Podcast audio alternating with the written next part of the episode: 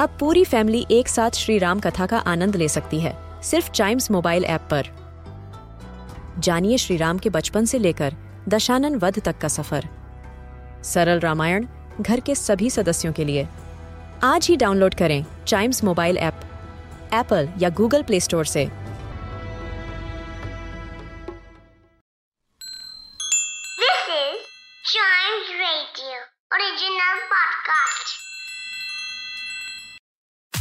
दुनिया में एक ऐसी चीज़ भी बनी है जो बड़ी बड़ी मैथमेटिकल कैलकुलेशंस को चुटकी में सॉल्व कर देती है। इसको हमने सबसे ज़्यादा ग्रोसरी स्टोर्स पर देखा है। और ये हमारे घर में भी होता है। हमारे स्मार्टफोन्स के अंदर बड़ी बड़ी additions subtractions multiplication divisions within a second में सॉल्व करने वाली चीज़ का नाम है कैलकुलेटर और आपको पता है कैलकुलेटर से पहले भी चीज़ें थी। वो कैलकुलेटर जितनी डिजिटल नहीं थी बस। और उनसे कैलकुलेट करने में भी टाइम लगता था। लेकिन वहाँ से आज के कैलकुलेटर तक आने में काफ़ी टाइम लग गया। और आज इन्वेंटोपीडिया के इस एपिसोड में हम कैलकुलेटर की इन्वेंशन की ही बात करेंगे। शुरू करते हैं। कैलकुलेट करने वाले सबसे पहले टूल का नाम था एबेकस ये 2500 बीसी में सुमेरिया में इन्वेंट हुआ था। ये एक टेबल फॉर्म में हुआ करता था, जिसके अंदर बहुत सारे कॉलम्स हुआ करते थे। और हर कॉलम में बीट्स या फिर स्टोन्स लगे हुए होते थे, जो एक सिंगल यूनिट रिप्रेजेंट करते थे। और उन्हीं यूनिट्स के हिसाब से ही एडिशन और सब्ट्रैक्शन जैसे मैथमेटिकल कैलकुलेशंस किए जाते थे। इसी एबेकस को अलग अलग जगह थोड़ा बहुत मॉडिफाई करके यूज़ किया जाता था, जैसे यूरोप में अलग, रशिया में अलग और चाइना में भी अलग। लेकिन हर टूल की तरह इसमें भी कुछ डीमेरिट्स थे। एबेकस से मल्टीप्लीकेशन और डिवीज़न नहीं किया जा सकता था। और इस डिमेरिट ने एक नई इन्वेंशन की नेसेसिटी क्रिएट कर दी। एक ऐसा कैलकुलेटर चाहिए था जो मल्टीप्लीकेशन और डिवीज़न दोनों कर सके। फिर ये चीज़ हुई 1617 में। जॉन नेपियर नाम के एक मैथमेटिशियन एस्ट्रोनॉमर और फिजिसिस्ट ने रेप्डोलॉजी नाम की एक चीज़ पब्लिश की, जिसको कैलकुलेशन विद रॉड्स के नाम से भी जाना जाता था।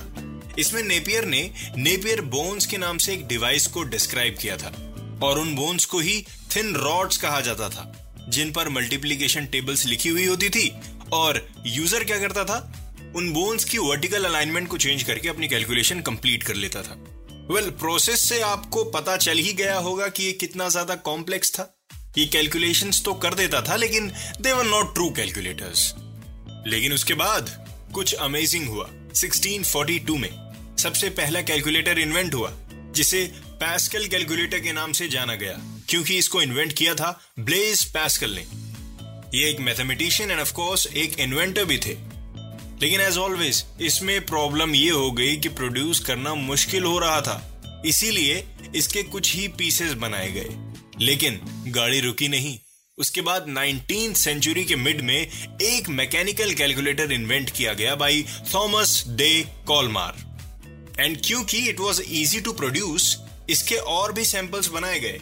लेकिन इसमें भी एक दिक्कत थी। ये भारी था। और साथ ही साथ बड़ा भी था मतलब बल्कि एंड लार्ज दोनों। आज के कैलकुलेटर से एक भी गुण नहीं मिलते थे इसके। कुछ दिन बाद इसका भी इलाज निकाल लिया गया। 1945 में कर्ट हर्स्टाक ने सबसे पहला हैंड हेल्ड मैकेनिक कैलकुलेटर बनाया। और इस कैलकुलेटर का डिज़ाइन उन्होंने 1938 में ही तैयार कर लिया था, लेकिन यूज़ 1945 में किया। 1970 तक लार्ज क्वांटिटी में इन कैलकुलेटर्स को प्रोड्यूस किया गया।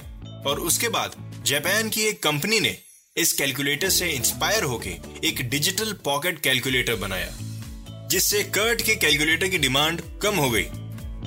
और फिर यूनाइटेड स्टेट्स ने जापान के उस कैलकुलेटर को एक ग्राफिक कैलकुलेटर में चेंज करके लॉन्च किया। और आज भी शॉप्स में ऑफ़िस में इन्हीं कैलकुलेटर को यूज़ किया जाता है। और 1995 में स्मार्टफोन्स के आ जाने से इंडिविजुअल यूज़र्स ने अपने आप को उसी पे शिफ्ट कर लिया। बिकॉज़ दैट्स मोर कन्वीनियंट अलग से खरीदने की कोई ज़रूरत ही नहीं है।